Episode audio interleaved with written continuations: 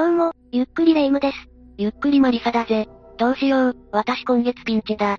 先月も同じようなセリフ言ってなかった？よくそんなこと覚えてたな。このままだと家まで失っちゃうぜ。それは大げさよ。さすがにホームレスはないでしょ。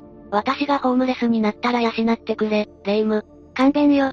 でもねマリサ、ホームレスにまで落ちぶれると生活に、困窮して犯罪に走ってしまう危険もあるから注意してね。ホームレスが事件を起こしてしまうこともあるのか？一体どんな事件なんだ？私が知ってるのは殺人事件よ。殺人？人の命を奪うのか、どんな事件が起きたのか教えてくれ。というわけで今回は DD ハウス殺人事件について解説するわね。それじゃあ、ゆっくりしていってね。事件が発覚したのは2008年2月8日。とある一人の男が、大阪府警曽根崎署に自分が犯した罪について実施してきたの。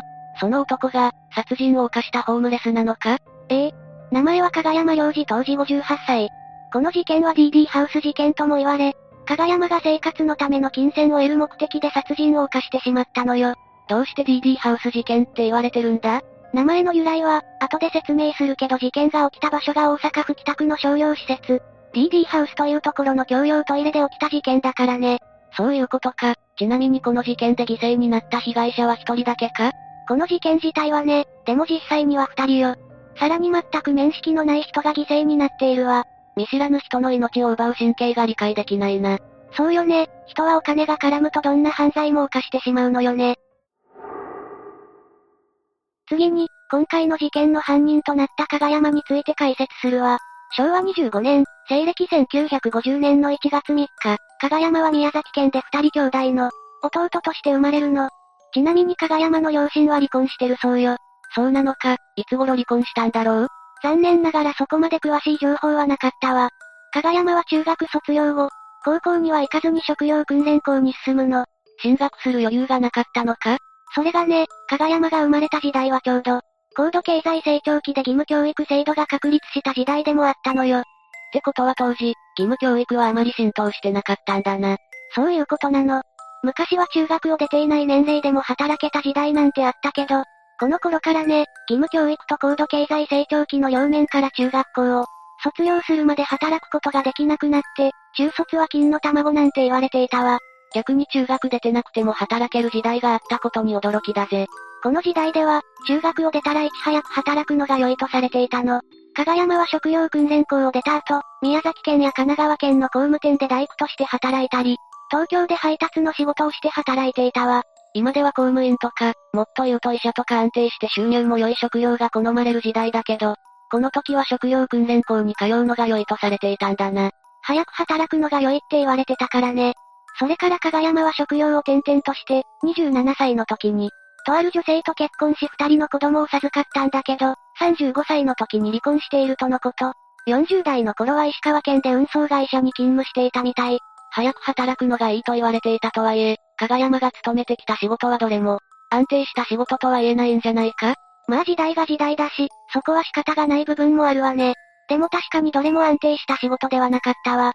だから加賀山は、いい仕事を求めて東京と大阪、神戸などの、首都圏を転々として、何かいい仕事はないかと探してみるの。それで、何か見つかったのか？残念ながら、定職にはつけなかったようね。まあそうだろうな。じゃなきゃ犯罪者になんてならなかっただろうしな。2000年、加賀山は50歳になっており、この時には、大阪城公園でホームレス生活をしていたわ。この頃からだったんだな、ホームレスになったのは。最初は、元交際相手や母親に借金したりして金の無心を、繰り返していたんだけど、それも全部パチンコや遊びに使ってしまっていたようね。それはいけないことをしたな。ギャンブルなんかの賭け事にはまったら人生終わってしまうぜ。そんな遊びっぱなしの生活を送っていたことで全部借金も使い切ってしまい、一時期は公園を離れて日雇いの仕事をしていたんだけど、やがて仕事がなくなって所持金が底をついてしまったの。そして2003年頃から、今度は大阪市西成区でホームレス生活をするようになったわ。今度は場所を変えたんだな。西成区だったら、結構ホームレス仲間とかがいそうだから、情報の共有ができるんじゃないか？さすが、マリサは目の付けどころがすごいわね。そうなのよ、この時知人の紹介で、自立支援センターっていうところに入所するの。自立支援センターって？まあその名の通り、自立するのを支援するところなんだけど、加賀山みたいなホームレスだったり、今のマリサみたいにホームレスになってしまいそうな人が支援してもらう場所ね。そんな場所があるのか、でもそこに行かなくていいように私も頑張らないと。その支援センターに入所していた人物の話によると、朝食と夕食はタダで配布され、毎日お小遣い程度の少額の金銭を受け取れるらしいわ。そうなのか？それならホームレスにとっては助かる場所ではあるな。そうなのよ。さらに資格取得のための費用ももらうことができるの。でも大体の支援センターには、入居日数に限りがあって、各地域の施設を転々としている人もいるみたいね。それならいち早く仕事を見つけないといけないんだな。それから、加賀山は54歳でハローワークに紹介されて、なんとか働き口を見つけることは、できたんだけど、そこの職場の上司と折り合いが合わずに約3年で退職してしまうのよ。ここで人間関係の壁にぶち当たったのか。その後日雇いの仕事をしたり知人に借金をしたりという生活を繰り返して、公団住宅で一人暮らしをしていたみたいね。就職先がおぼつかないのに公団住宅になんて住めるのか？加賀山はリサイクル会社に就職した際に固定給をもらえていたらしくて、それで住むことができたと思われるわ。ただ、そこを退職してからは知人にお金を借りるという生活を続けていたことから、次第に生活が困窮していくようになっていくの。そんな生活苦に苛まれていた加賀山だったんだけど、当時のホームレス仲間から、まとまった金を得るためには強盗するのが手っ取り早いと誘われ、犯罪に走ることを決めてしまうの。このホームレス仲間との出会いが、加賀山が道を踏み外してしまうきっかけになってしまうんだな。2008年2月1日に、加賀山は大阪市内を自転車で徘徊して、午後10時13分、加賀山は事件の名前にもなった、犯行場所、大阪府北区の商用ビル DD ハウスに到着するわ。ここで誰かを脅してお金を奪い取ろうとしたのか？ええトイレで犯行道具を点検してる時に、ドライバーを床に落としてしまうみたい。それとほぼ同時に一人の男性客がトイレに入ってきたようなのよ。その人が最初の被害者になるんだな。その男性は神戸市在住の会社員、森永明さん当時30歳。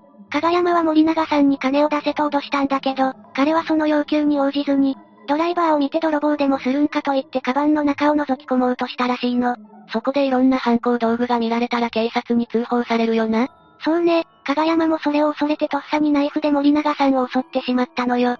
森永さんは、胸などを刺され、失血死してしまったわ。ああ、ついにやっちまったのか。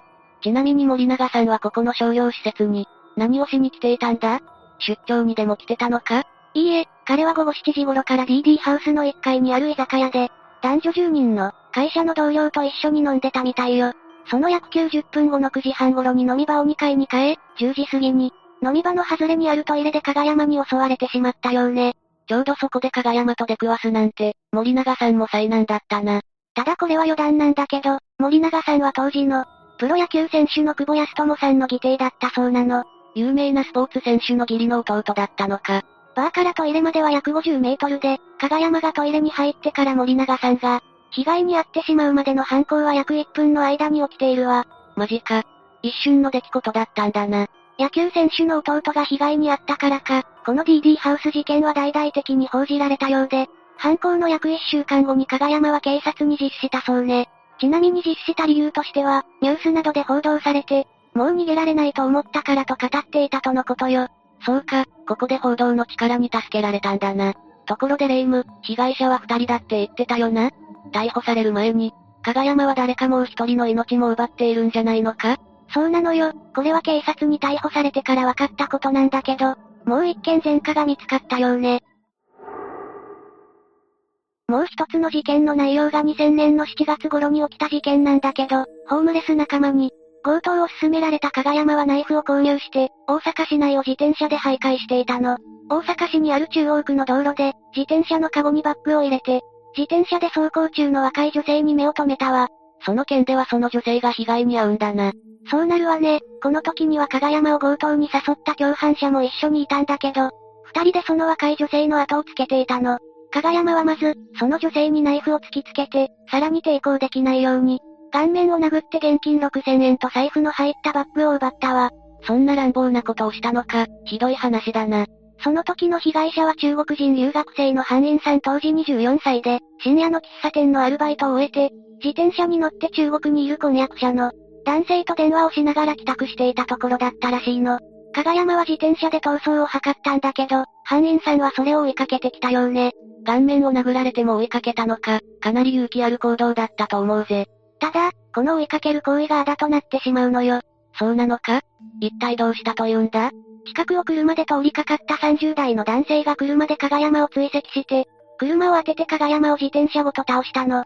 男性は殴りかかったんだけど、加賀山はナイフで反撃、しかし体制的に致命傷を負わせるようなことはできず、男性は左大腿部を刺されて全治10日間の傷を負ったみたい。男性は命は助かったんだな。まさか、その後追いかけてきた女性を。その通りよ、犯人さんの胸部や腹部をナイフで突き刺して、殺害してしまうの。死因は失血死だったわ。そんな前科がすでにあったなんて、森永さんを襲った時が初めてじゃなかったんだな。そうだったみたいね。加賀山はその場から逃走、約100メートル離れた公園で血痕が付着したバッグを捨てて、現金を抜き取った財布などは公園から約200メートルの民家の近くに捨てたわ。